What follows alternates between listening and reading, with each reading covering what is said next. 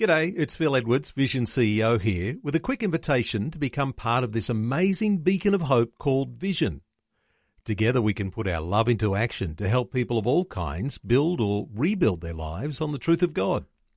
Please consider the part you can play during our upcoming Visionathon appeal, remembering that it's your support that makes Vision possible, including this podcast. Life, culture, and current events from a biblical perspective. 2020 on Vision. Some people famously dismiss Christianity because it makes mysterious claims without realizing that science, which they might pin all of these hopes upon to solve all of life's mysteries, actually wrestles with mystery itself. There'll always be mystery, including how the universe began and how life originated from non life. So, how do we approach mystery? In biblical Christianity? Well, the term is used multiple times in the New Testament. Let's get some insights with Dr. Andrew Corbett, who pastors Legana Christian Church in northern Tasmania. He's the author of several books and is the national president of ICI Theological College in Australia, a theological distance education provider. Andrew, welcome back to 2020. Great, Neil. Thank you for having me. Andrew, let's talk this word mystery for a few moments. Uh, mystery contains this loaded idea of revealing those things that perhaps have been hidden, uh, the hiddenness mm. around mystery. What have you been thinking about of recent days? Mm. Well, I think there's there's four ways to look at mystery, and the Bible uses one of them. There's a there's the mystery of uh, things that, that just we can't know. We just we just don't know, and it's a mystery to us. And some of those actually are in the realm of science, as you alluded to. Then there's then there's mystery that someone knows, and it's more or less a secret. In other words, you could know it if you were clued in on the secret. Then there's the kind of mystery where God Himself is somewhat mysterious, and this is where the Bible actually presents that God can be known, and, and, and yet it says that he can never be known in the sense that we can know him, but there's always more to know, and, and that's a mystery. And then there's this sense in which the New Testament uses mystery, and it uses it in the sense that it's not generally known, but the Holy Spirit can reveal certain things to you so that you know them. And that's why Paul, in writing particularly to the Ephesians, uses the word mystery over and over and over. Is there a sense in which, when we understand that God is incomprehensible, uh, His ways are higher than our ways, uh, that He could never be understood by this this uh, limited human mind that we need to hmm. rely on his revelation of himself. Otherwise, we could never comprehend uh, the incredible riches of this mystery.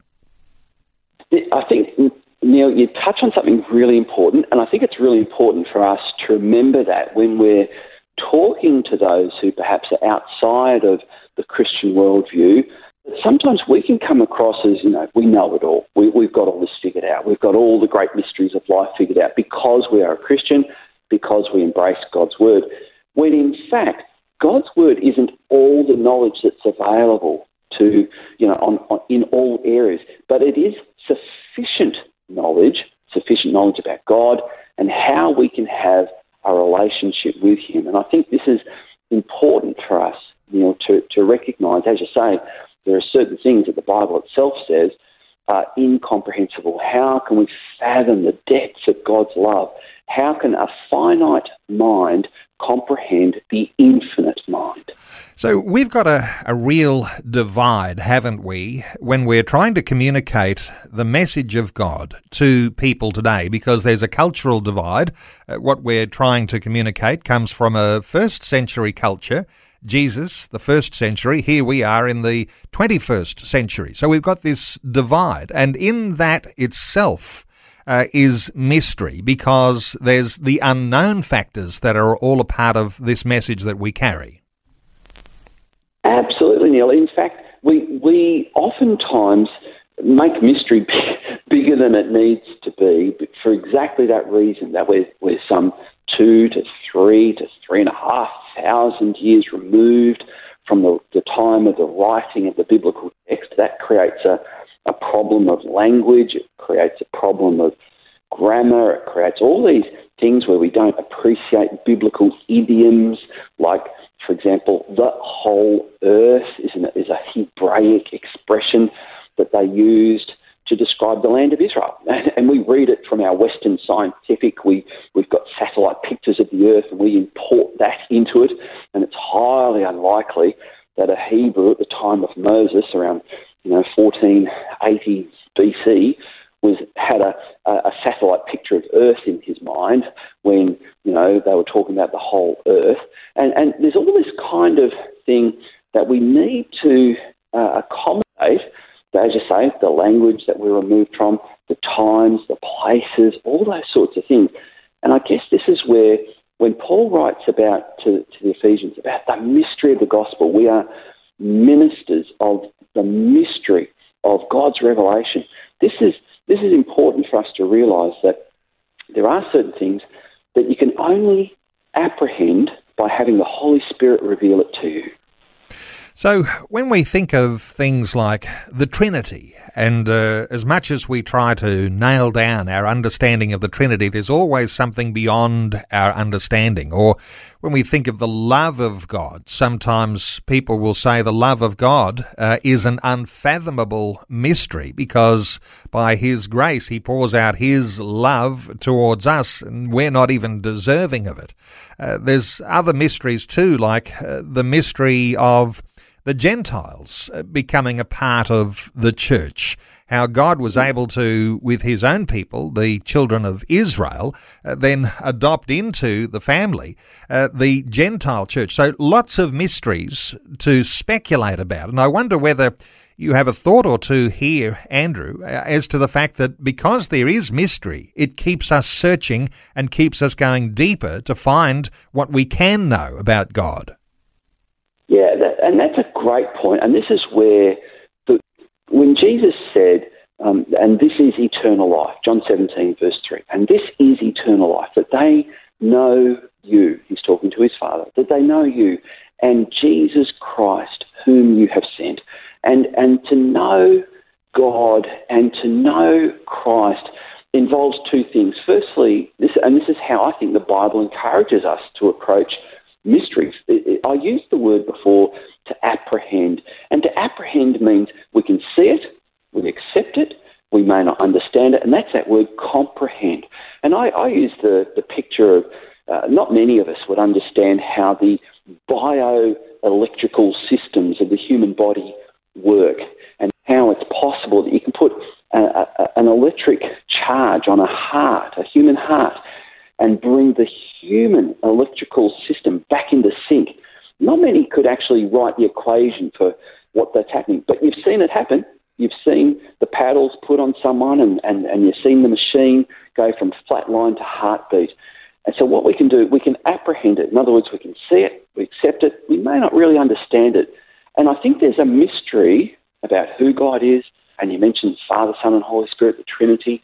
We can apprehend that the Bible calls the Father God, calls the Son of God God, calls the Holy Spirit God, ascribes to each of them exclusive attributes of deity.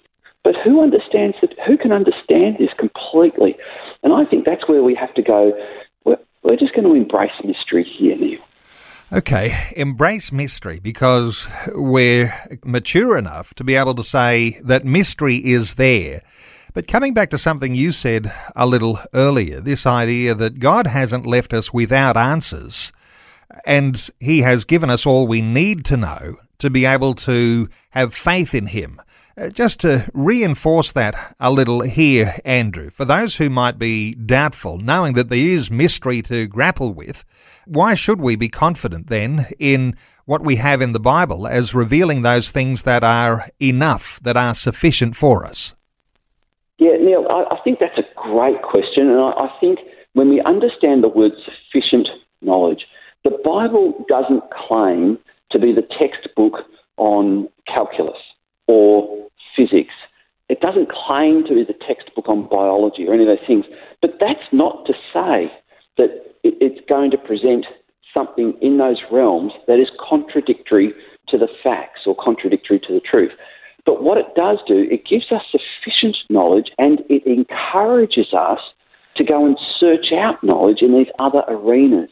And so I think when people make, I think, pretty wild claims uh, about what the Bible actually says or doesn't say, particularly about the future, I think this is a very controversial thing. Oftentimes, as time goes by, they're made to look silly. And Neil, you and I are both old enough to remember that, you know, Henry Kissinger was apparently going to be the, the Antichrist. Yes. And, you know, because there was 13 letters if you added up Henry Kissinger, yep. to six, six, somehow six. extrapolate. that's right, extrapolate. And you and I are both old enough to remember the bank card, you know, where it looked like the three the three Bs was actually the six six six. And, and well, as time goes by and people make these assertions that this is what the Bible says, they're made to look rather silly. And this is where I think we need to stop trying to import into the Bible things which we think it's saying or claims that it, or claim that it says, and actually begin to do the hard yards of exegeting or getting out of the scriptures what it actually says. And what it actually says is enough. It's enough for us to know the truth about God, about how we can have a relationship with Him, and ultimately, as the late Dr. Ravi Zacharias says, it all comes back to Jesus. It all comes back to Him. He is the complete product, and uh, here we have the perfect image of Almighty God. And so, a lot of the things that we see in Jesus is reading between the lines when you see the life of someone who is the perfect image of Almighty God. Dr. Andrew Corbett, great insights. We'll have to live with mystery, but we'll trust God that He's given to us uh, those understandings that are sufficient for us to have faith in Christ. Uh, Dr. Andrew Corbett leads Legana Christian Church in northern Tasmania, just to the north of Launceston. He's uh, published several books and he's the national president of ICI Theological College Australia, a theological distance education provider.